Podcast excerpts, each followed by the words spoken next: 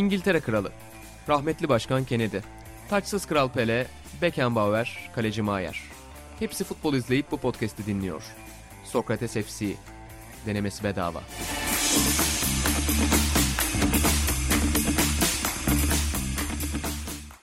Sokrates FC'den herkese merhabalar. Euro 2020'nin kapanış podcastinde hatta belki de sezonun kapanış podcastinde ben İnan Özdemir, İlan Özgen ve Atan Altınordu ile birlikte futbolun gerçeklerini konuşmak üzere yine toplandık. Kendi bilgisayarlarımızdan, kendi evimizden toplandık. Hoş geldiniz beyler. Hoş bulduk. Selamlar. Her zaman olduğu gibi hatırlatmamızı da yapalım. Olimpiyat sayımız bayilerde olmayı sürdürüyor efendim. Euro 2020 sayımız çoktan bayilerden kalktı ama onu da alabilirsiniz. Eğer Türk milli takımını kapakta görüp sinirlenmiyorsanız birçok okuyucudan öyle tepkiler de geldi. E, kapağı sinirlendiğimiz için almadık dediler performanstan sonra ama ne yapalım abi? o kadar sinirlenmeye gerek yoktu. Ya ben neye sinirleniyordum biliyor musun abi? Stüdyoda üzerinde Hakan Çağlanoğlu olan bardakları görünce sinirim bozuluyordu. hmm. Alp Dostluların dahilik eserlerinden biridir. Çok güzel turnuva öncesi güzel görünüyordu da turnuva sonrası insanın biraz siniri bozuluyor tek yönlü bardak diyor Erman ona. Yani o bardaktan çok fazla taktiksel derinlik çıkmaz diyordu. Gerçekten bardağa bakınca o hissediniyorduk biz de turnuva devam ederken. Bir yandan da olimpiyat sayımız baydı dediğim gibi Türkiye'nin yetiştirdiği en büyük güreş gazetecilerinden İlhan Özge'nin e, güreş içeriklerini okumak istiyorsanız e, dükkan nokta, dükkan nokta Sokrates dergi.com'a e, girebilirsiniz. Derken çok bekletmek istemiyorum sizi. Bir yandan e, Öykü Mutfağı geldi. Her podcast'ta olduğu gibi sesler çıkarıyor. Dileriz podcast'a girmiyordur bu sesler. İtalya şampiyon oldu. İlhan Özge'nin turnuva başında bu turnuvayı değiştirir dediği, Euro 2020'nin oyuncusu dediği Chiesa'nın özellikle finaldeki performansıyla da ki sakatlanmıştı. E, İtalya turnuvanın öne çıkan takımı oldu. İlan Baba senle birlikte başlayacağım. Finali izlerken ilk dakikada yenen gol sonrası neler düşündün? Sen özellikle belli ölçülerde e, zor bir maç olabileceğini düşünüyordun bunun İtalya adına. Senden kısa bir İtalya yorum alayım sonra derinlemesine gireriz zaten. Yani gol beni çok şey yapmadı böyle eyvah gidiyor maç durumuna kapılmadım. Çünkü İtalya'nın durumu kontrol altına alacağını bir süre sonra anladım. İspanya maçı gibi bir maçta karşılaşmayacağımızı anladım diyelim. Bir de genel heyecan bir taraftar, bir izleyici, bir İtalya bolu seven olarak o kadar fazla İtalya maçı izlediğim için artık şey o atan da hatta bunu yaşlanmama bağladı ama heyecan durumunda da yani korkum ya da heyecanım çok fazla olmuyor artık. Çok rahattım yani. Gordon Min gibi miydi? Evet evet yani Gordon Min ya da şey inan Udolatek böyle hani buz gibi Alman hoca olur ya kenarda onun gibi. Çok isterdim ben de öyle bir hoca olmak. Yani en özendiğim hocalardan. Tabii tabii aynen öyle. Onun için rahat. Yani Chiesa zaten sakatlamasa o maç 90'da da bitebilirdi büyük ihtimalle. Ama neyse bu da ayrı bir hikaye oldu diyelim. Atan sen nasıl bir final buldun? Ya nasıl bir final buldum? Hak etmiş iki takımın finaliydi ama daha yani çok erken dakikalarda İtalya'nın çok daha pozitif görüntüsü beni etkiledi. Zaten turnuva boyunca İtalya'dan etkilendim. İngiltere'nin böyle fazla e, kontrollü oyunu, yetenekli oyuncuların çok önemli bir bölümünün kenarda olması ve turnuvayı e, tüm bunların sonucunda İtalya'nın kazanması futbol adına mutlu etti. En özetin özeti bu. Herhalde daha detaylı konuşuruz ama ben bu podcast'in daha çok İlhan Özgen özel olduğu böyle bir balkon konuşması gibi, ulusa sesleniş gibi bir bölüm olması gerektiği kanısındayım. Ben İlhan Özgen'le röportaj yapan biri olarak düşünüyorum kendimi şu anda. Sor merak ettiklerini sor o zaman sen de. Abi, Neden sorarız İtalya? işte. Dak- dakikalar ilerledikçe sorarız ama İlhan Özgen İtalya'dır. Tan Altın Ordu'nun da gücünü finalde hissetmiştir takım. İlk kez belki hayatında İtalya'yı tuttu. Evet ilk defa. Bu İtalya'nın ne kadar doğru yolda olduğunu gösterdi aslında. Baba yani ben çok ciddi bir İtalya desteği gördüm finalde. Tabii halkımızın o Danimarka maçından kalan penaltıya isyanı da galiba bunda etkiliydi. İşte Sokrates ofisinde maçı izleyenler arasında çok ciddi bir çoğunluk İtalya'yı tutuyordu. Hatta yani İngiltere'nin golüne bir ölçü sevindi benim gördüm. Bir de birkaç cılız ses daha duydum yani o izlemeye geldim. Onur vardır. E, o vardı evet Onur vardı. Yani Emre Özcan bence yarı yarıya seviniyordu. Hem İngiltere hem İtalya'yı tutuyordu o finalde. Ben de böyle garip hislerle izledim. Yani açıkçası ben İtalya'yı tutmayı planlıyordum bir önceki podcast'te söylediğim gibi. Ama maç içerisinde sanki İngiltere'yi destekliyor gibi hissettim kendimi. İlginç olan Aran Atapilavoğlu'nun İtalya gollerinde sevinmesi oldu. Aran da sanki ee, İtalya'yı destekliyordu. Yani elbette. ben onun İngiltere'yi destekleyeceğini düşündüm. Ama gerçeklerin yanındaydı o da. Chiesa'nın bütün coşkularında duygularımızı paylaştık Arhan'cımla. Zaten arada Atan ben Chiesa'yı arada Arhan'a da benzetiyorum hal hareket tavırlarını böyle heyecanlı hareketleri var ya. Onun için Arhan'cım da İtalya desteğini hiç esirgemedi İtalya'ya desteğini. Ben bir soruyla başlayayım o zaman İlhan Özgen'e. Aslında aslında e, kendisine birebir de bu soruyu sordum ama e, podcast'te de soracağımı söylemiştim. Bence herhalde finali de düşününce, final maçının büyüklüğünü, e, etkisini düşününce ben artık diyorum ki turnuvanın en iyi iki oyuncusu Chiellini Bonucci. Ve e, İlhan Özgen'e sorum. Tarihte Chiellini Bonucci ikilisinin yeriyle Nesta Cannavaro ikilisinin yeri arasında nasıl bir korelasyon, nasıl bir oran, bağ, bağlantı kurulabilir?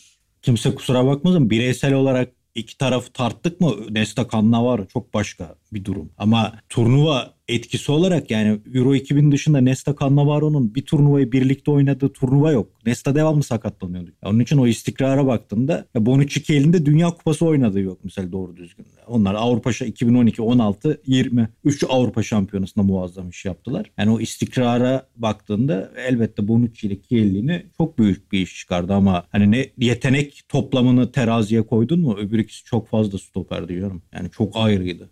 Ama bunlar da büyük yani İtalyan futbolunda işte sayarsın. Ta Pozzo'nun takımından başlarsın. Gelirsin işte Guarnieri ile Picci dersin. Ondan sonra işte Rosato Maldini dersin. Gidersin gidersin. Kollovati Şire'ye falan. Baresi Costa Kurta. Yani oralara bu adamlar da girdi artık. Bunun artık şeyi yok. Tartışması yok yani. Çok büyük iş çıkardılar. bu yaşta gerçekten hani çok çok büyük iş. Hatta bilmiyorum sen katılır mısın? Ben şöyle bir şey de düşünüyorum.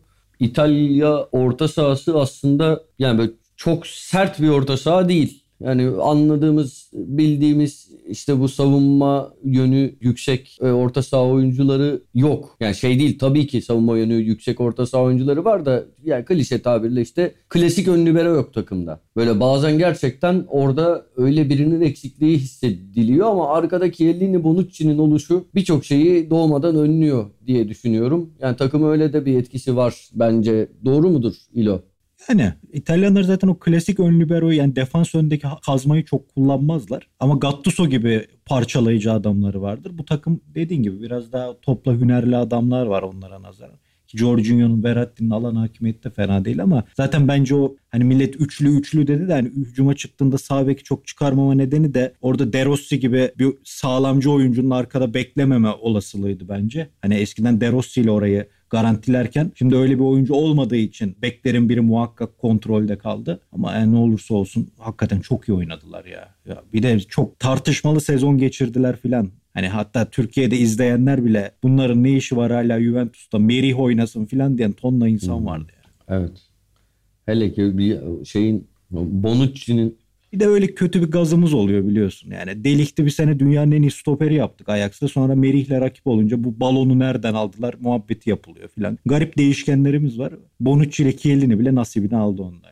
Peki ikinize göre turnuvanın oyuncusu gerçekten Bonucci ve Chiellini mi? Valla bence öyle. Yani finalin ardından ben bu iki isimde yoğunlaştım. Öncesinde Spinazzola'yı düşünüyordum, Meyle'yi düşünüyordum. Yani Jorginho geliyordu aklıma.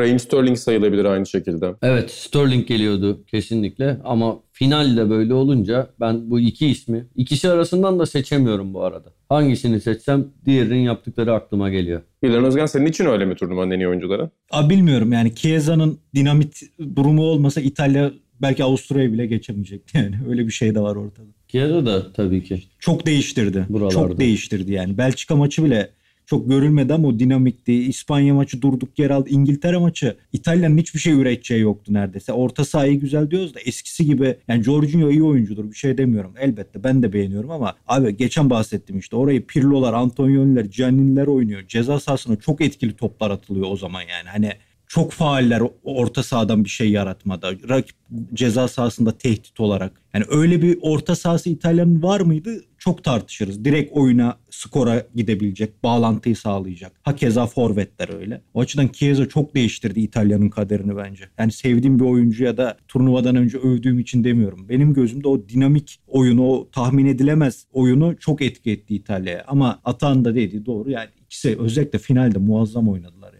Hakları var. Bu arada Şimdi tekrar ha, söyle. Ha, buyur söyle efendim. söyle.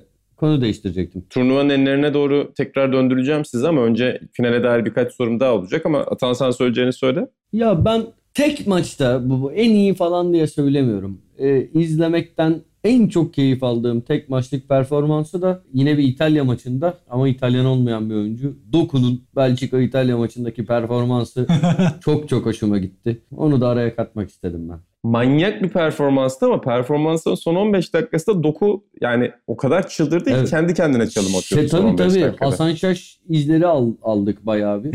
Ee, çalım attığı oyuncuya dönüp tekrar çalım atma gibi izlemekten çok keyif aldığım bir hadiseyi gördüm. Ama gerçekten yani hepsini de attı o çalımların. Ya gerçekten inanılmaz yani. Gerçekten ona bir kamera koy böyle halı sahaya falan bir yere. Sabaha kadar izlersin. Sağa çalım atıyor, sola çalım atıyor. Çekiyor, bir daha çekiyor, bir daha çekiyor. Zaten muhtemelen turnuva sonrası yani bu turnuvada bizdeki o bonservis muhabbeti vardır ya bonservisini en çok yükselten oyuncu herhalde Doku olmuş. Birçok oyuncu sayılabilir de onlardan biri diyeyim en azından. Hakikaten feciydi ama. Yani Evet İlhan. Şey inan.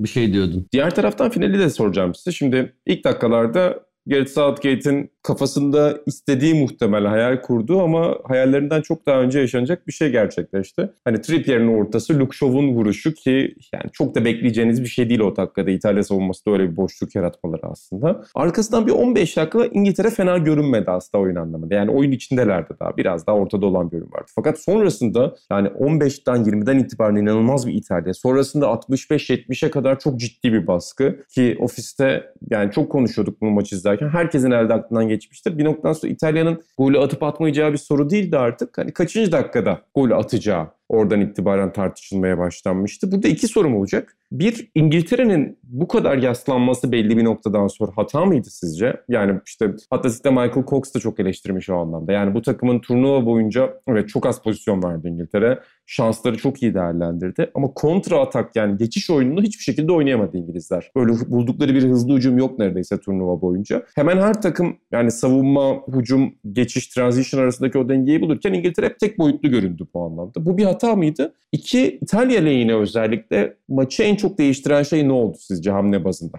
İngiltere beni ilgilendirmiyor. İster yaslanır ister uçar. Zaten bu orta sahayla yani bir tane Yorkshire'lı Pirlo diye bir çocuk var. Ya Pirlo izlememişler yani bilmiyorum. O abartılar filan feciydi. Zaten İtalya orta sahasıyla İngiltere orta sahasını birbirine vurdun mu? Yani normal İtalya orta sahasının topu alması. İngilizler Almanya maçında da o topu zaman zaman alamadılar. Al- Kötü dediğimiz Almanya'dan. Almanya'nın da pozisyonları vardı ama abi işte o bahsettiğimiz İngilizler yani Türkiye'de bile o kadar abartılıyor ki acayip bir takım gelecek gibi yani. Hani orta sahasındaki oyuncular Phillips de Rice ya sanki işi yemişler yutmuşlar gibi bir şeyle geldiler finale yani. Normalde İtalyanın üstünlük sağlaması. İngiliz'in kapanması falan beni alakadar etmiyor. Bilmiyorum onların bileceği.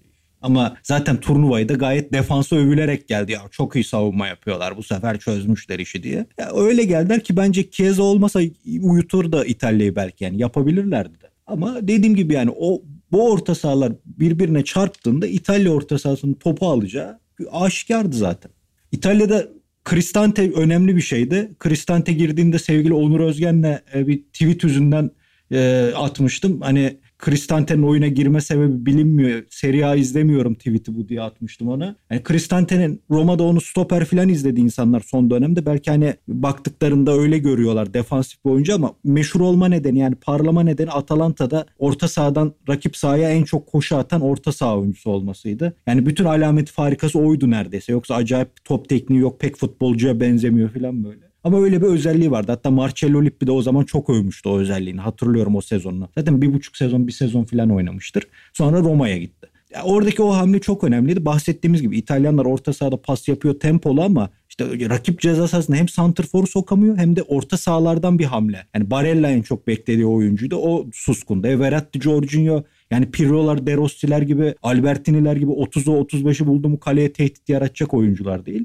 Yani geçen bahsettik ya Lippi'nin manyak hareketleri vardı 2006'da. Gitti Yakinta'ya kanat oynattı. Klasik 4-4-2, baklava 4-3-3 bir şeyler denedi diye. Hani Mancini de bunu yapmalı diyorduk. Hakikaten yaptı onu. Cristante hamlesini ben çok beğendim.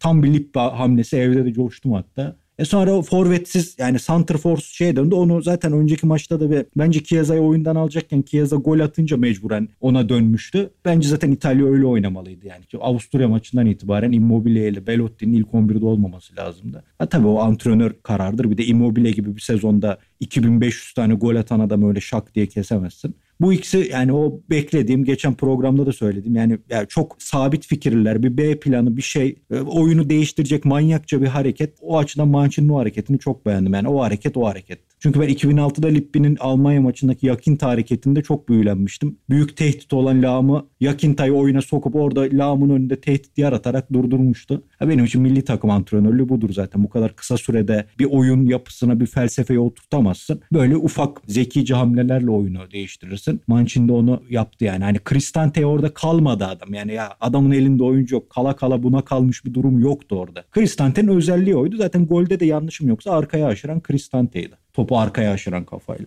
İmzasını attı diyorsun Mancini Hoca. Çok dediğim gibi podcast'ta konuştuk onu. Hatta sen dedin ya A planıyla şampiyon oldum falan diyecek şeyden sonra espri yaptık. Çok ya işte bu biz bunları istiyoruz ya. Ya bu çocuklar Mancini diye bir hoca. Bayılıyoruz. Baba biz bu hocayı beğenmedik yolladık. Aynen. Atan. Baba. Bugün bugün attı bugün Biz attı var. bana İlhan öyle bir yorumu. Ve ustadan Yani keşke şu an yani şu an böyle milliyette hürriyette bir köşem olsaydı da şöyle bir yazı yazsaydım yani. Biz bu hocayı yolladık. Beğenmedik yolladık abi. Biz Aragones'i beğenmedik yolladık. Biz Del Bosque'yi beğenmedik yolladık. Bunlar dünya şampiyonu oldular. Mancini de Avrupa şampiyonu oldu. Oradaki şey mesela Berardi kanat oyuncusu olarak işte Sassuolo'da zaten öyle parladı o. Ama yani Berardi daha çok forvet özelliği olan bir oyun. Yani kanattan çok.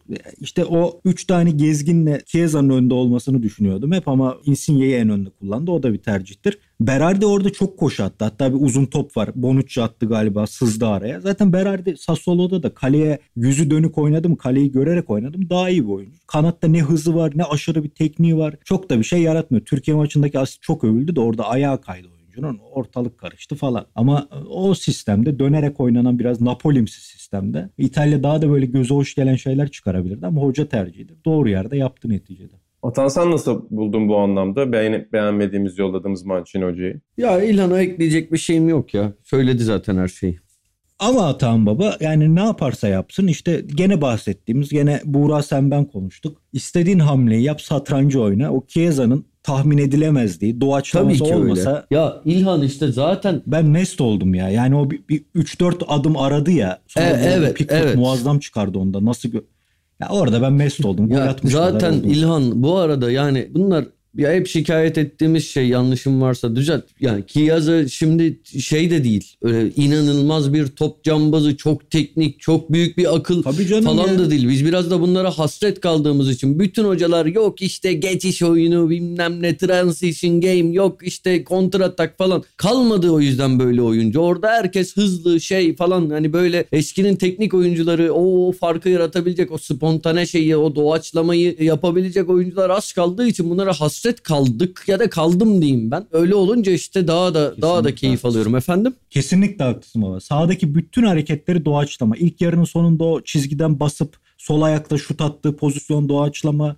Alanı değiştirip yani sağdan sola gidiyor. Bir maçın bir bölümünde takılıyor ki İspanya'ya da öyle gol attı filan. O açıdan onlar dediğin gibi özlenen şeyler. O Grealish'in de Ya beklenmesi. öyle meselesi. O geçen Fo- bahsetmiştin Foden ya. öyle. O bir de o bak onların oynamamasına falan da E, sinirlendim. evet o niye Ya oldu bu arada ben Fo- siz daha iyi Foden biliyorsunuz. var, Grealish var. Oynamıyor bu adamlar. Ne kadar acayip ya. Ha mesela inan bahsettin ya İngiltere'nin kapanması doğru mu abi bu orta sahayla kapanabilir yani ve alır topu İtalya senden de. Yani şimdi Foden gibi bir adamı kullanıp o şeyi kırabilir daha. Mesela o oralarda hiç denemedi. O Foden'ı herhalde gruptaki iki maçtan sonra hiç denemedi değil mi ya? Yanlış hatırlamıyorum. Evet çok yani Grealish'i de çok denemek istemiyor zaten. Çünkü yani işte o şey gibi düşünüyor. Ki kendince haklı olabilir yani. Sonuçta daha pozisyon tutmayı seven tipte hocalardan. Hani Declan Rice ya da Phillips'ten birini çıkardığında savunma anlamında herhalde çok şey kaybedeceğini düşünüyor. Çünkü Grealish'ten işte hem Grealish'i hem Kane'i hem Sterling'i hem Mason Mount'ı koyduğunda belki biraz fazla risk alacağını düşünüyor. Emin değilim ama yani İngiltere'de şey çok konuşuldu turnuva sonrasında. Tabii ki bir Dünya Kupası yarı finali, bir Avrupa Şampiyonası finali çok büyük başarılar ki İngiltere bu başarılara alışık da değil yani. Ama bir sonraki kupada yine böyle mi oynamalıyım, oynamalıyız yoksa topla birlikte oyun oynamaya dair, daha fazla oyun oynamaya dair bir plan geliştirmeli miyiz diye konuşmaya başladılar onlar da şimdi kendi içlerinde. Muhtemelen bir iki sene, gerçi ne iki senesi? Gelecek sene bir buçuk Katar'da sene. turnuva bir olacak. buçuk sene. Aynen.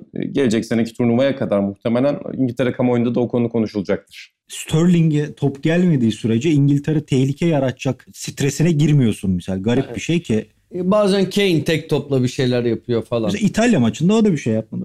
Gezdirdi ki Hmm. elinler onu. Evet doğru. Bu arada önceki maçta da Danimarka maçında Grealish girdi. Eng- girdi oyuna sonradan giren adam golden sonra oyundan çıktı. Hatırlarsanız. Hmm, aynen. Hı hı. Uzatmalarda çıkardı aynen. Evet. Korkak. Eğer bir İngiliz Hıncal Uluç varsa korkak e, Southgate diye bir yazı yazılmıştır. İstifa et yani kovulma istifa et diye yazmıştır babacığım da. G- gördüğüm en kötü İtalya'ya ezik bir oyunla yenildi. Şey de burada böyle olur ya en kötü İtalya'dır onun gördüğü. bir sonraki şeyde bir sonraki maç İngiltere bugün tarihi fark yer. Yani unutulmaz. İngiltere'nin yediği en büyük fark ne baba tarihinde? O, o maç şey olur işte az kalır. Macaristan maçı işte meşhur Wembley'de. Ha evet tamam o az kalır. işte. Şey vardı yanlış hatırlıyorsam özür dilerim. Euro 2000'de Türkiye İtalya'ya yenildi. Hıncalı şey demişti. Hakan Hakan dediğimiz adam nerede o eski İtalyan stoperleri dediğimiz adını sanını bilmediğimiz iki adam arasında boğuldu. Nesta Cannavaro ya. Nesta Cannavaro Maldini oynuyor şeyde. Sağda da yani üçlü gibi Giuliano, Nesta, Cannavaro, Maldini Pesot'ta oynuyorlardı işte. Yani Ba- Baba yazı zaten şöyle başlamalı. Yani İngiliz duayen gazeteci şöyle yazmalı. Ben olsam Times'taki Times değil Sun Sun Sun gazetesine yakışır bak bu yazı. Sayacaksın tarihteki efsane İtalya takımlarını, efsane İtalya savunmalarını sayacaksın. Nerede onlar, nerede bunlar? Southgate'in birazcık cesareti olsaydı, işte birazcık o Alf Ramsey'lerin, Bobby Robson'ların sahip olduğu şeye sahip olsaydı çok daha başka bir şey yapabilirdi. Ama işte yapamadılar. Bir de 2010'da şey isyanı vardır. Biz onu arkadaşlarla çok yani Kemal abinin sinirlenmesine gülmüştük. Slovakya maçında berbat bir İtalya vardı. Pirlo oyuna girene kadar o Dünya Kupası'nda. Slovakya maçında taçtan gol yemişlerdi. Cannavaro da Nesta filan milli takım bırakmıştı Totti. Cannavaro o kupa için döndü böyle. Hani bir de öbür turnuvanın kahramanı filan. Cannavaro'nun da hatası vardı orada. Neyse di- diyorlar ki Kemal abiye ya Kemal abi hatayı yapan da Cannavaro. Ya bunlar kim ya? Ben Faketti izledim. Faketti diye bir başlamıştı böyle. Bayağı bir e, o biliyorsun o sinirini Kemal abinin eski izlediği bir oyuncuyu sunarken bayağı bir eğlenceli bir sunum olmuştu. İtalya'nın golünü yediği golü anlatırken. Peki baba İtalya defterini kapatırken Dünya Kupası'nda İtalya'dan ne bekliyoruz? Yani Dünya Kupası'na da favori takımlardan biri olarak gidecek mi İtalya? Tam Avrupa şampiyonalarını hep çok iyi oynuyorlar zaten son dönemde. Evet ama son dönemde iyi oynadı Avrupa şampiyonalarından sonra bütün dünya kupalarını batırıyorlar. Ya bu neden böyle peki? Yani burada bir şans ve tesadüf mü sence yoksa mantığı var mı bunun?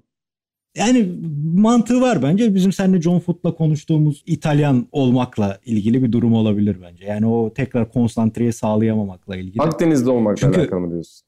Yani Avrupa şampiyonları geçti abi. 82 Dünya Kupası'nı İtalya kazanıyor. Euro 84 elemelerinde Kıbrıs'ta berabere kalıyor. 90 ele 90'da İtalya yani kimse lagaluga etmesin. 90 Dünya Kupası'nda İtalya en iyi, en pozitif futbol oynayan takım. Maradona var diye o kötü Arjantin'in romantizmini yapıyorlar. İtalya ilk kez hücum oynuyor diye bu turnuvada parlatıyorlar falan. 90'daki İtalya'da Buğra izlediğinde mest olmuştu. Çok agresif, çok hücumcu bir takım. Ve misal o takım çok iyi ve sinerji yakalamışken Euro 92 elemelerinde batırıyor. Ortalık karışıyor. Gidemiyorlar. E, 94'te İtalya final oynuyor. 96'da grupta eğleniyor. Final oynuyor. 2002'de Kore'ye eğleniyor. 2006'da şampiyon. 2008'de tekrar facia. 2010'da facia üstüne. Onun için yani İtalyanlar hep böyle bir dağılıyorlar o süreçte. Tekrar o yaşanabilir. Bir de ben 2014'ten sonra bu kupada da devamlı temkinli olma sebebim oydu. Ben 2014 Dünya Kupası'ndan sonra hiç öyle İtalya'ya dur ya geliyor İtalya gümbür gümbür diye izlemiyorum. Bana çok ders oldu o turnuva. Çünkü Brezilya'ya gidecektim. E, 2012'de İtalya muhteşem oynamıştı. Gene İtalya ilk hücum oynuyor diye anlatılıyordu o zaman da. Prandelli İtalya'sı işte. E, dedik ya 2014'te İtalya fişek gibi gelecek filan. İlk maçı İngiltere yendiler gene İngiltere'yi. Pirlo'nun bacakları açıp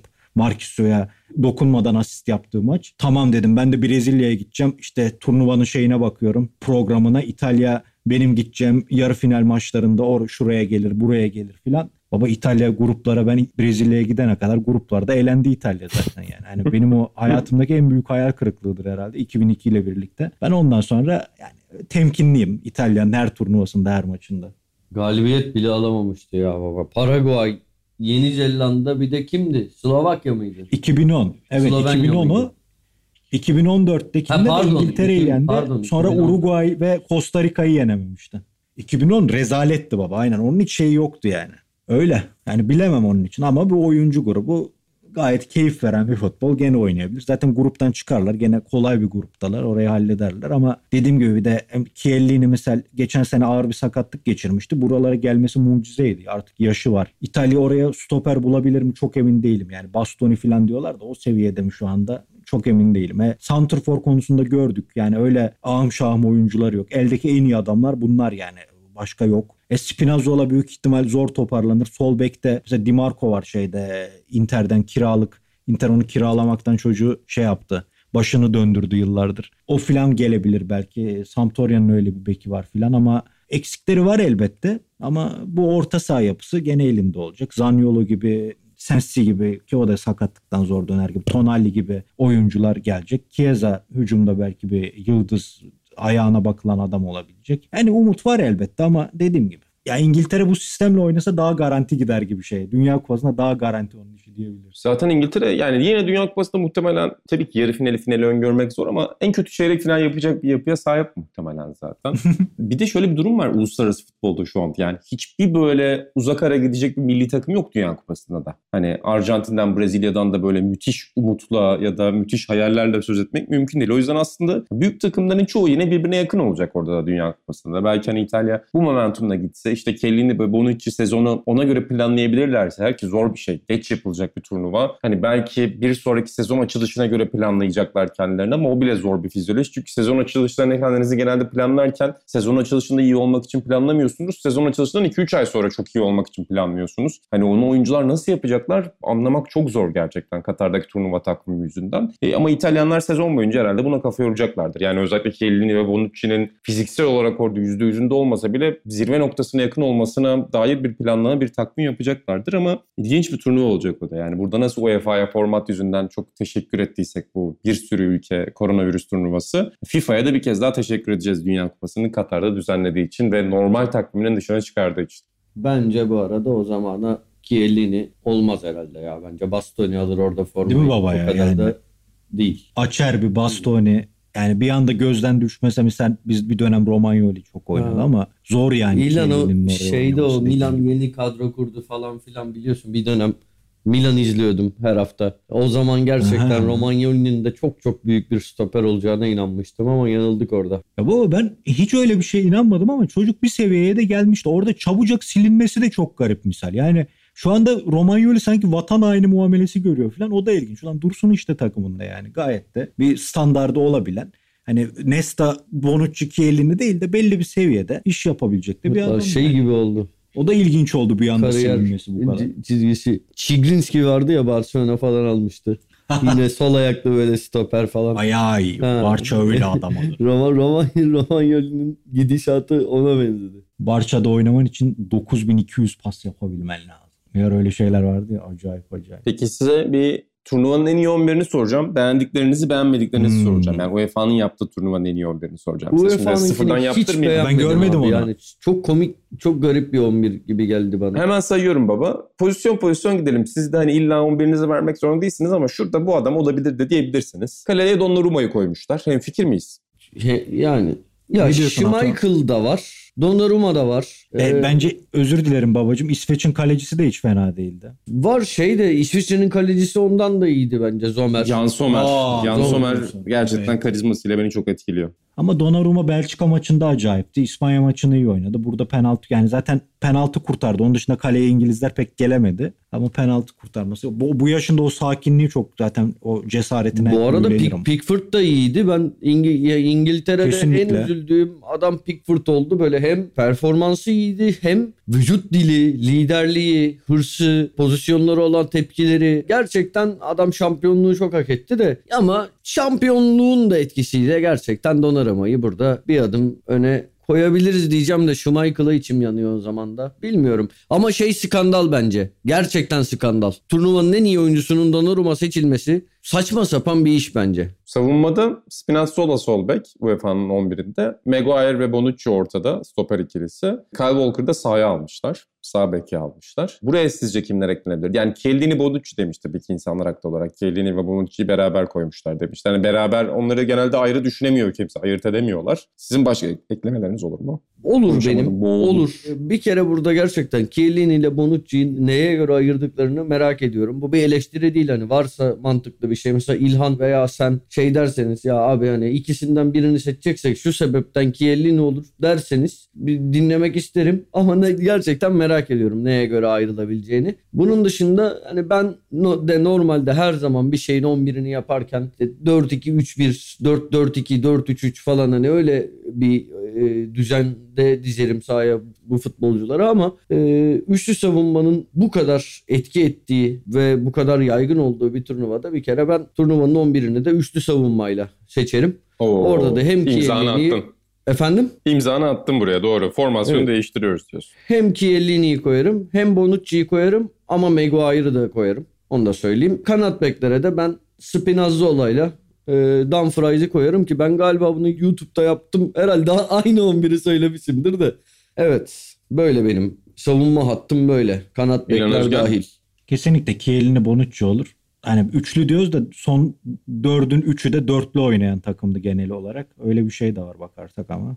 Sol bek olarak Sağ bek bir de. Hangi üçü? Ben- hangi sol üçü bek baba? Danimarka'da üçlüye döndü son. Danimarka üçlü oynuyor baba tamam. Onun dışındakiler dörtlü oynadı çoğunu. İtalyan'ınki üçlü Evet, değil abi. doğru, Sağ doğru, bekin öyle. çıkmaması Yani öyle dersen. 1945'ten beri İtalyanlar onu öyle oynar. Çıkmıyor beki. Dediğimiz gibi defanstaki şey sağlamıyor. Gentile, Bergomi bir ton sayarız. Yok, yok, Güvenliği haklısın, sağlamak. Haklısın. ki. Di, Di Lorenzo da Haklısın çıkmadı. haklısın. İt- İngiltere son maç 3'te oynadı. Doğru arada Evet, dönüyoruz. İngiltere zaten. bir buçuk maç üçte oynadı ama genelde dörtlü oynadı. Evet yani genel İspanya zaten kessen üçlüye dönmez. O dörtlüden vazgeçmiyor.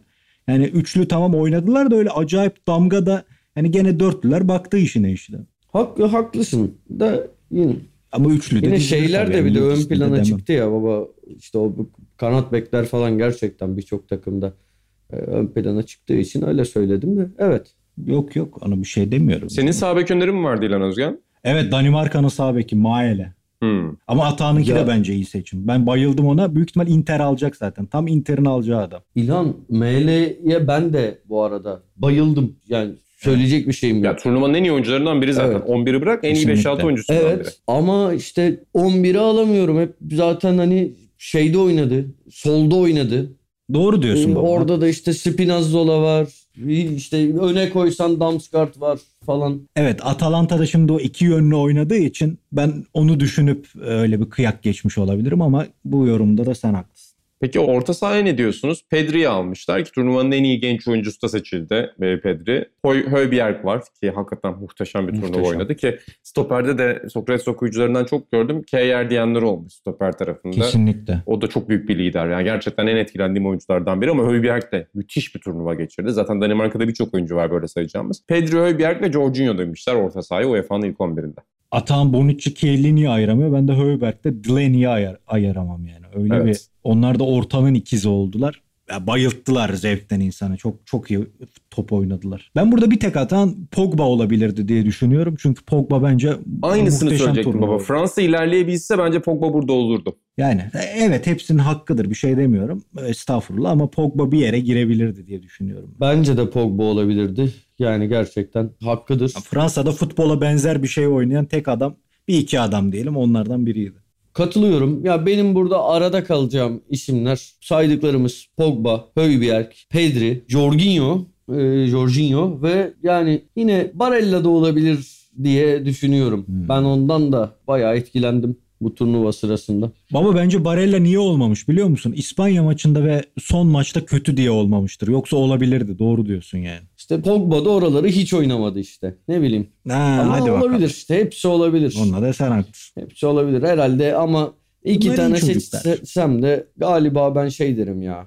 Højbjerg'le Jorginho derim. Herhalde. Bilmiyorum. Pedri'ye de haksızlık mı oluyor? Geç, geç. Ucuma geçiyorum peki burada. Atağının şimdi bitirdi. Sterling. Mesela Hollanda'nın da grupta Yani- iyi oynadı orta sahası ama grubu oynadı sadece falan bir ton iş. Hücumda Sterling'i koymuşlar ki yani dünyada her yerde. Özür Sterling dilerim inancım yani. uzatıyorum ama Atağın Tabii. altını çizmişti defalarca. Busquets'in İspanya'ya etkisi diye altını çizmişti Ha, mesela. evet. Busquets de olabilir. De Bruyne da, da- yani oynadığı süre boyunca Belçika'da iyi iş yaptı. Zor yani. çok Orta işte, zor iş çok, abi. Çok dakika, çok maç kaçırdı. Hani girdi, sonradan girdi, o oldu, bu oldu. İlk iki maç mıydı? Hiç oynayamadı. İki maç mıydı, bir maç mıydı? Unuttum. Ee, Bir maç galiba. Neyse. Oynadığında muhteşemdi hakikaten. Oynamadığında da eksikliği hissedildi. Zaten kafada şey diye düşünüyorsun aslında. Yani turnuvanın başında tahmini bir ilk 11 yapsak oraya De Bruyne'yi yazarız, Pogba'yı yazarız ama işte turnuva dinamikleri bir anda öyle bir yerde acayip bir noktaya taşıdı. Siz söylediniz. Delaney'i acayip bir noktaya taşıdı. Ben Pogba'yı yazmazdım bu arada. Yani kulüpte kulüpte, Kesinlikle hayır, kulüpte bunu oynamadığı için yazmazdım ama işte milli maçlarda döktü İmzamı adam. atıyorum Tabii. bu yoruma. Diğer taraftan Forvet'te de Sterling, Lukaku ve Chiesa'yı seçmişler ki muhtemelen Sterling ve Chiesa herkesin ortak kadrosunda bulunan oyunculardır. Lukaku da yani Belçika ilerleyemedi ama oynadığı yok. süreçte dominanttı o. da. Ben hani İlhan'dan özür dileyerek ya tabii ki laf etmiyorum. Hani Aa, de orada Chiesa yerine ben Damsgaard'ı alıyorum. Belki böyle daha genç, daha çok etkilendim falan diye. Ya Chiesa muhteşemdi ama Damsgaard'ı da dışarıda bırakamıyorum. Lukaku'yu da bırakamıyorum. Sterling'i de bırakamıyorum. Bilemedim işte. Baba orayı ne yapsak turnuva baba? Ben 4-2-4'ün yine taktiği değiştirip oldu 4 diyorlar. 4-2-4'e geçeyim o zaman. farkına varmadınız ama. Chiesa'yı şey yapalım. Kanat beke çekelim. Öğretelim biraz savunma melekeleri. gelsin. Zaten Fiorentina'da falan da öyle işler yapıyordu baba. Oynuyordu oralarda. Tamam Aynen. ben Dumfries'i çıkar, Dumfries'i çıkardım. Sağ sağ kanat beke Chiesa'yı koydum. Hadi bakalım. Rakipleri şaşırttım. Mancini'ye de örnek olsun. Ya Sterling'e zaten bence laf edilmez. Yani tartışmaya bile gerek yok. Hakikaten acayip turnuva oynadı. Muhteşemdi. İtalya'da iyi durdurdu ki Di Lorenzo dedik oradan geçebilir bir tane geçti. Bence Danimarka maçında penaltı çalınmasaydı o orada penaltı çalabilirdi hakem. Baba bence o gerçekten penaltıydı ya. Yani sıkıntı bir şey o. Kurcalama çok. Ben bu pozisyona penaltı diyen biriyle aynı podcast'te bulunmak istemiyorum. Hayda. Burada 89 bölümdür zaten sponsorsuz podcast çekiyoruz. Daha da yapmaya gerek yok. İnanın İnan Hayda. Özdemir'e buradan ben veto ediyorum. O pozisyona penaltı diyen biriyle devam etmeyeceğim bu podcast'te. Şey mi diyorsun penaltı penaltı gibi olmalı. Diyorum tabii ki ya. Ya öyle o anlamda değil de o pozisyon penaltı değil abi. Bu arada inan Danimarka maçındakine demiyor ya. Yok Danimarka'yı demiyorum. Bir dakika. Finaldekine Ha. diyorum. Bir pardon özür Aynen. diliyorum. Podcast'te devam ediyoruz. Bir 89 bölüm daha sponsorsuz devam edebiliriz bu podcast'te. Burada bütün markalara çağrımızdır. Oğlum zaten Danimarka maçındakine nasıl penaltı diyeyim? Ya tamam ya orada da yavaş çekimde yok şu müdahale var falan diyen oldu da İtalya maçındakine tamam diyorum tamam ben. özür dilerim. Ona ona diyecek bir şeyim yok. Ya Lukaku'ya bu sezon özelinde zaten İtalya Ligi izleyen herkes gibi bayıldığım için severek izledim ama yani turnuvanın 11'inde Lukaku olmalı mı çok da emin değilim. Evet iyi bir turnuva oynadı. Allah'ı var yani. Bayağı iyi turnuva oynadı ama bilemedim ya. Patrick Schick diyenler olmuş ya hakikaten turnuvanın golünü de attı Üstad. Şık olabilir. Ee, Yani mesela Harry. Kane de yani önemli işler yaptı en nihayetinde. Almanya maçında yaptı. Yarı finalde iyi bir asist yaptı filan. Asistin Bilemedim asiste. ya. Yani ha tabii doğru diyorsun özür dilerim. Mesela ben bir delilik yapıp Olmo'yu alırım oraya. False Nine. Bak o Oo. çocuk da iyi turnuva oynadı. Pedri'den çok gölgede kaldı gibi ama hep girdiğinde fark yarattı. Ya da baba dahi bir antrenörlük yapıp orayı bir anda Busquets falan atıyormuşsun. Gizli bir altı buçuk. oynayacağız. Evet yani ama ileri hatta herhalde en tartışmasız şeyi ya 11'in. Yani iyi işte. Ama orta sahayı sabaha kadar tartışsak ortak bir noktada buluşamayabiliriz. Orta saha hep çok zor. Bizim programda da atıyorum Yugoslav orta ya 11'i yaptırıyorlar. Orta sahada kafam gidiyor her seferinde. Çok zor bir şey orta sahaya. Yani bu kadar yetenekli oyuncunun oynadığı bir bölgeye sadece 3 tane 4 tane oyuncuyla aklına bir şey gelmesi çok zor oluyor. O yüzden baba en iyi taktik ben hep söylerim. Bence uygulanması da gereken bir taktik. 2-6-2. Çok Kesinlikle. farklı bir taktik. Kesinlikle. Yani hem savunma güvenliği var. iki tane çok sağlam savunmacıyla hem de orta sahayı kalabalıklaştırıyoruz. Euro 2016 idi zannediyorum. Yok Euro 2008. Euro 2008 öncesi Fatih Terim'in bir basın toplantısıyla açıkladığı taktiğe de oldukça benzer. Fatih Terim de 2-2-2-2-2 diye bir taktikle oynayacağımızı ilan etmişti o turnuvada. Onu andım 2-6-2 ile. Hacı'nın da yani Hacı'nın da böyle bir taktiği vardı ama bilmiyoruz daha taktiğin detaylarını. Onu vallahi galiba öğrenemeyeceğiz. Hoca verdi bize rakamları tarihe geçecek dedi ama Senin dediğini biraz Milan oynardı. Kafo, Sergio, sağ bek, sol bek gibi oynayıp zaten orta çizgiden Aynen. dönmezdi. Sidorf, Pirlo, Gattuso, Kaka ileride de işte Inzaghi, Shevchenko falan gibi. Ancelotti'nin o takımı hatta 2004'teki İtalya'da İsveç maçına falan öyle çıkmıştı. Yani hani ilk kez hücumu o gün oynadı İtalya tarihinde. O gün karşı kaleye gitme kararı almıştı. Ben de çok beğendiğim bir şeydir inan bu arada. Benim de kafamdaki sistem odur. PlayStation'da falan da hep odur sistemim yani.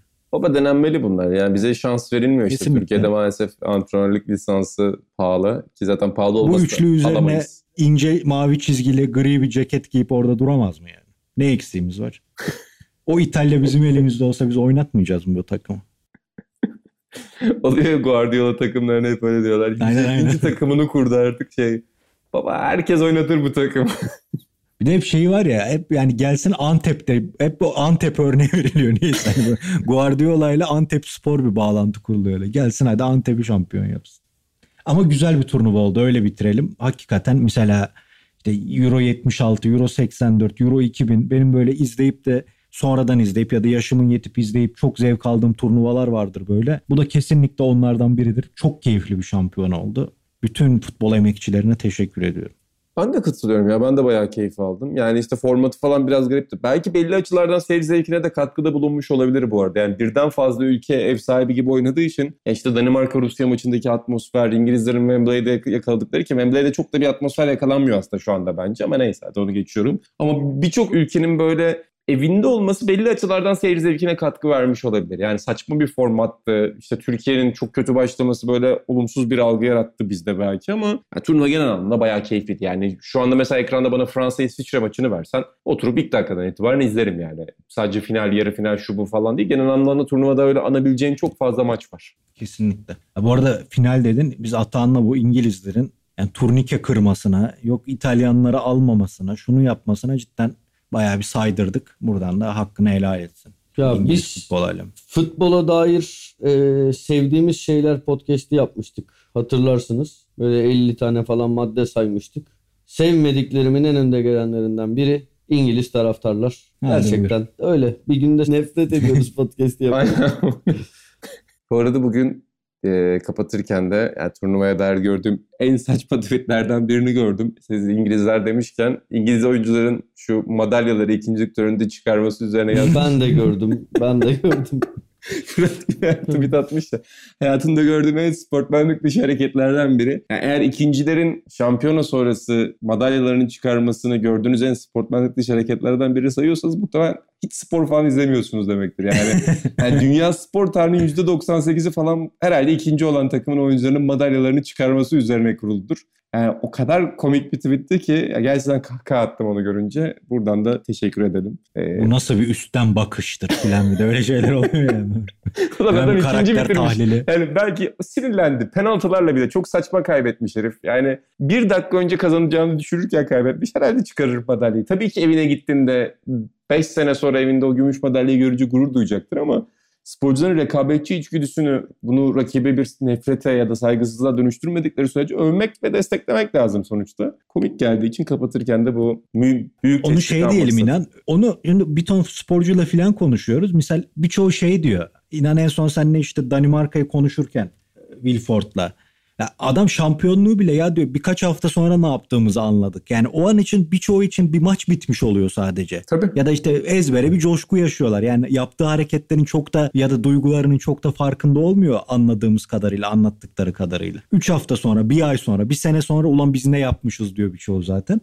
Dediğin gibi yani ya bir kere 120 dakika, 1 saat, 2 saat, 2,5 saat o eforu sarf ettikten sonra beynin çok doğru karar verebileceğini düşünmek de çok şey ya. Yani çok başka bir atmosfer, başka bir dünya. Ben cumartesi sabahı Kalamış Parkı'nda basket maçı kaybettim. 7 gündür kafamda çeviriyorum maçı. Yani orada bana gümüş madalya verseler tükürürdüm gümüş madalyanın üzerine. Yani şurada Avrupa Şampiyonası'nda ikinci olmuşsun. O kadar düşünürsün ki yani Rashford şey diyor. Geceden beri penaltıyı kafamda atıyorum diyor yani. Ve her seferinde o penaltıyı gole çeviriyorum diyor. Yani böyle şeyleri aşmak gerçekten çok zor. Belki 20 sene sonra bu oyuncular baktıklarında olan diyecekler ki biz Dünya Kupası yarı final yaptık. Avrupa Şampiyonası ikinci olduk. Belki hiçbir şey yapamayacaklar bundan sonra. Hani onları başarı olarak görecekler. Çok büyük bir başarı olarak ancaklar ama o anda sporcuların böyle tepki vermesi zaten aslında o sporcuları oraya taşıyan şey. O rekabet duygusu zaten. Bu arada Atancım'la gene haklı olmanın gururunu yaşıyoruz. Yok 2018'den beri sistemli penaltı, bilim, bilim ya abi orada o oyuncunun saha içinde yaşadığı psikolojik denge bozukluğu filan senin istediğin kadar idman yaptır ondan daha önemli oluyor işte. Onu da bir daha gördük yani bu oyunda o insan faktörünün ne kadar önemli olduğunu bir kez daha penaltı atışlarında gördük. Yani işte şey yaparsın başka taktik işte mesela Lehman'ın falan yaptığını hatırlarsın orada akıl oyunları şunlar bunlar da. Yani bu tabii öngörülebilecek bir şey değil her şey öyle teknoloji bilim istatistik her şey bu değil bu neyse Yani mantık olarak 22 yaşında bir kalecinin de bu kadar soğukkanlı olması çok mantığa yatkın bir şey değil. Bütün İngiliz sporculardan daha soğukkanlı bir kaleci vardı. Bu bile o anda vuran adamın psikolojisine karıştırabilir. Teraziyi başka bir tarafa karşında çekebilir rakip var yani rakip var karşında şey değil ki Wembley'de o kadar taraftar önünde yenilme stresi var. Bir ton şey giriyor işin içine yani. Antrenmanda penaltı atmakla belli bir matematiğe bunu oturtmakla bir bir şey değil bu. Bir de orada gerçekten sıralamada yani Harry Kane'i 5'e koymamak çok ilginç bir tercihti bence. Yani Harry Kane çünkü çok güzel penaltı atıyor gerçekten. Bir çalışma, bir mantık kurmuşlardır muhtemelen ama hani işte Grealish'i kullanmamaları zaten çok konuşulan şeyler bunlar ama ya da 19 yaşında bir çocuğa o 5. penaltıyı attırmak falan. Bunlar zor tercihler gerçekten ve yani çuvalladılar o tercihlerde ama ben olsam en azından yani sıralamayı nasıl yaparsan yap son penaltının Harry Kane'in ayağından gitmesini isterdim açıkçası. Bu arada iki penaltı ne diyelim beceriksiz ülkenin içinden gene İtalya galip çıktı. Bir önceki 2012'de de olduğu gibi yani. Hep İngiltere'nin üzerine kalmış bir şey ama İtalya'da penaltılarda feci şeylere imza atmıştır. Bu arada Harry Maguire de yani ona da bir teşekkür edeyim. Acayip bir penaltı. Muazzam. İnanılmaz bir penaltı. evet evet Yani evet Hani ben uzun süredir bu kadar tablo gibi bir penaltı görmemiştim. Yani helal olsun. şey inan sen tabii evde izlemedin ofiste izledin de çok eminim hani o gelirken Kadir Özdemir sevgili baban her zamankinden daha büyük bir coşkuyla kaçacak demişti. Evet, Çünkü bunu çok kaçıracak gibi gelmişti. Tam kaçıracak diyeceği insanlardan biri gerçekten. Evet. Yani bir sol ayaklılar bir de stoperliler e, genelde kaçıracak olarak e, yorumlar onları. Yani gerçekten de ben bile ofiste dedim ya bu kaçar herhalde diye. Acayip bir penaltıydı. O zaman kapatıyorum podcast'i. Çok güzel bir Euro 2020'yi geride bırakmış olduk. Atağından da çok önemli bir çağrı geldi. Ee, Buradan tüm Türkiye'ye bir çağrıda bulundu. Yanlış bir çağrıda bulundu benim yorumum üzerine ama olsun. Çağrının özü anlamında güzeldi. Sokrates FC'de de herhalde bir sezonun sonuna geldik. Ama futbol zaten bitmiyor. Çok yakın zamanda yeni sezona doğru geçiş yaparız Avrupa Ligleri, Türkiye Ligi üzerinden. Nijerya'dan bir türlü dönmeyen Amokachi gibi tatili bitmeyen Buğra maalesef Çağrımız karşılık bulursa sezon finali de yapmayabiliriz. Hiç fark etmez. yani aynen yani haftaya biz Gelin. buradayız. Devam ediyoruz haftaya da Abi buradayız. hafta, haftada iki de yaparız. Bu kadar. İşte profesyonel. Buraya da iyi tatiller diyelim baba. Aynen dediğim gibi Nijerya'dan dönmeyen Amokachi gibi kaç haftadır tatilde ne yapıyor? Size size bir şey itiraf edeyim mi? Bugün şey olunca e, işte bu podcast modcast falan ben de akşam programım vardı. Hem aşım hem işte arkadaşlarımla programım falan. Ufak bir. bir, bir Buğra'yı arayayım dedim. Şöyle bir gruba yazmaya utandım. Buğra'm katılmak ister misin ne yapıyorsun falan diye açtım. Abi dedi şu an güvertedeyim. Biraz da kafam güzel tahmin edersin. Ay dedim Allah kahretsin senin de tatilin dedim. Yeter be kardeşim dedim kapattım. İşte. Buradan da ona çağrıda bulunalım. Podcast'imizin sonuna geldik efendim. Sokrates FC'yi takip etmeyi, eski bölümleri dinlemeyi unutmayın diyelim. Tüm podcast dinlenen mecralarda. Dergimizde dükkan.sokratesdergi.com'dan alabilirsiniz. Güreş tarihi ve günceliyle güreşi okumak istiyorsanız. Görüşmek üzere diyelim. Turnuvanın 11'ine ben belki yani sağ içine alamadım ama maç sonu yorumlarıyla o müthiş moderasyonuyla İnan Özdemir'i de bu turnuvanın İşte bu yıldızları arasında. Aynen. Kapatıyorum. Öyle. Hoşçakalın. Görüşmek üzere. Hoşçakalın.